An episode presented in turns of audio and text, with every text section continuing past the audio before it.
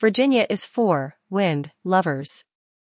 Standing more than 600 feet above the waterline, 27 miles off the coast of Virginia Beach, Virginia, are two wind turbines, the first in Dominion Energy's Coastal Virginia Offshore Wind CVOW, pilot project, currently the largest offshore wind project under development in the United States.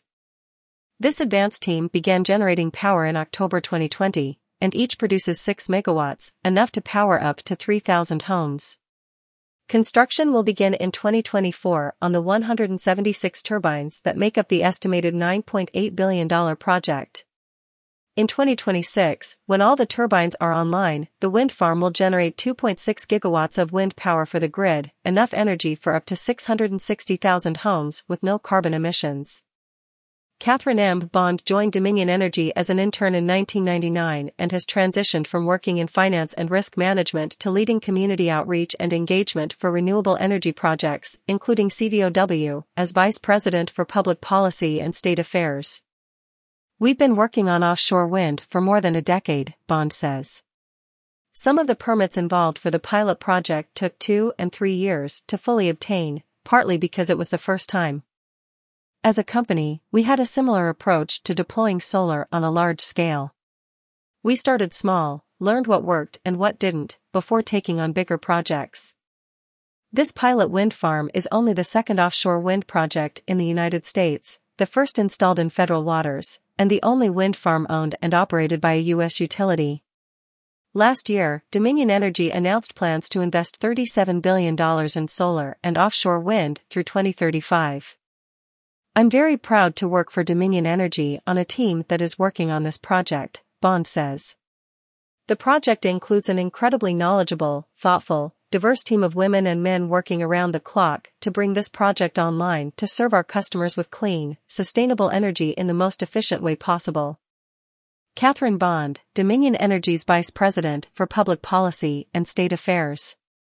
Dominion Energy Incorporated also is contracting to build the first U.S. flagged, Jones Act compliant, offshore wind turbine installation vessel, the Charybdis, which will first be leased to Ørsted and Eversource projects in New York and New England and then to the Dominion Energy Virginia project, says Kevin Carroll, Coastal Virginia Offshore Wind Operations and Maintenance Manager. The Jones Act requires goods shipped between U.S. ports to be transported on ships that are U.S. flagged and are built, owned and operated by United States citizens or permanent residents. In the absence of a U.S. flagged ship, turbine components cannot be brought directly to the United States from Europe where they are made, Bond points out. So, components for the first two turbines were shipped to Canada, assembled there, and then brought to the offshore site because there was no U.S. flagged vessel, Bond says. The Charybdis is a game changer for the U.S. offshore wind industry. The solar industry is much more mature than offshore wind and we are committed to making the United States a hospitable place for this industry to develop and grow. With that growth, come US-based jobs and opportunities to employ people in this clean energy space for decades to come. Speaking of growth, Bond has found Dominion Energy a supportive environment in which to develop her career. I joined Dominion Energy not long after I graduated from college and stayed while working on my graduate degree, she says. I was working at Dominion Energy when I got engaged, got married and when each of my four children was born. My family has grown up as part of Dominion Energy. It's a unique and welcoming environment not just for working women, but for working parents. Looking ahead, Bond sees more opportunities for similar projects as well as projects based on technology that does not yet exist.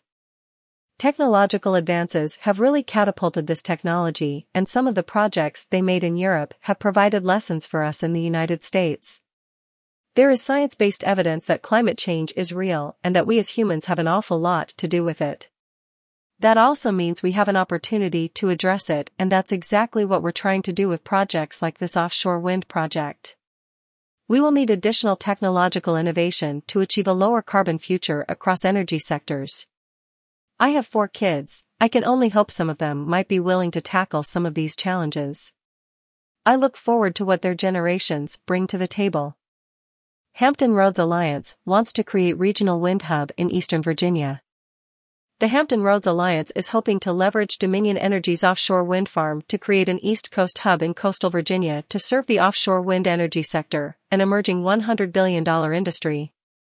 In May 2021, the Biden administration approved its first offshore wind farm, a $2.8 billion project between Martha's Vineyard and Block Island. Another project is planned closer by in Kitty Hawk, North Carolina, and about 20 others are in some stage of development from North Carolina to New England, says Matt Smith, Director, Offshore Wind Development for the Hampton Roads Alliance. A lot of people took the federal approval as a good sign to make investments in the United States. We have a generational opportunity to establish Hampton Roads as the hub of the industry, address serious issues on climate change and also attract a significant number of jobs. We see this project as the jumping off point to serve the larger East Coast wind industry from Hampton Roads. The supply chain doesn't exist yet on the East Coast, every state is trying to attract portions of the supply chain. States north of Virginia have an advantage in project density, more wind farms are being built in the New York, New Jersey, New England area, Smith says. There's a lot of competition up and down the coast, especially from New York and New Jersey.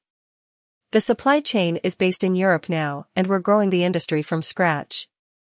But coastal Virginia offers other key advantages in terms of ports and a large, skilled maritime workforce.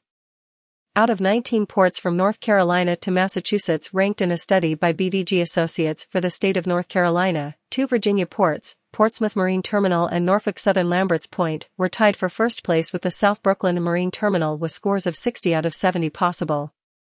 Ports were ranked based on facility readiness, facility availability, site acreage, cost to redevelop, quayside infrastructure, airdraft restriction, and channel depth.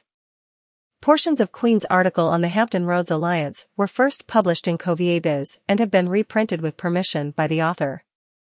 We have a world-class port structure that can't be matched anywhere else, says Smith. Photos courtesy of Dominion Energy.